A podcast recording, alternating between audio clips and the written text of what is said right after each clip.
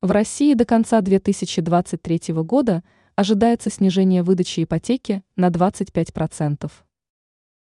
В конце текущего года на рынке недвижимости произошло очень много изменений, которые существенно повлияли на спрос и предложение. То, с каким азартом россияне брали ипотечные кредиты с начала года, можно уже окончательно забыть. Октябрь месяц уже показал, что обычная ипотека россиян уже не интересует.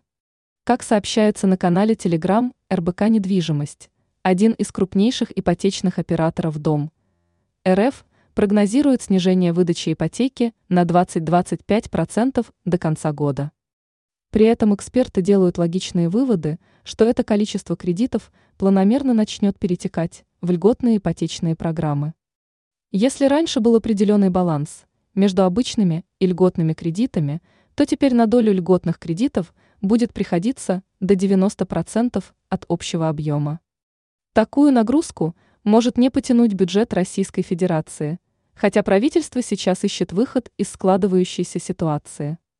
В ближайшее время россиянам могут предложить новые ипотечные программы, но с ужесточением регулирования выдачи кредитов.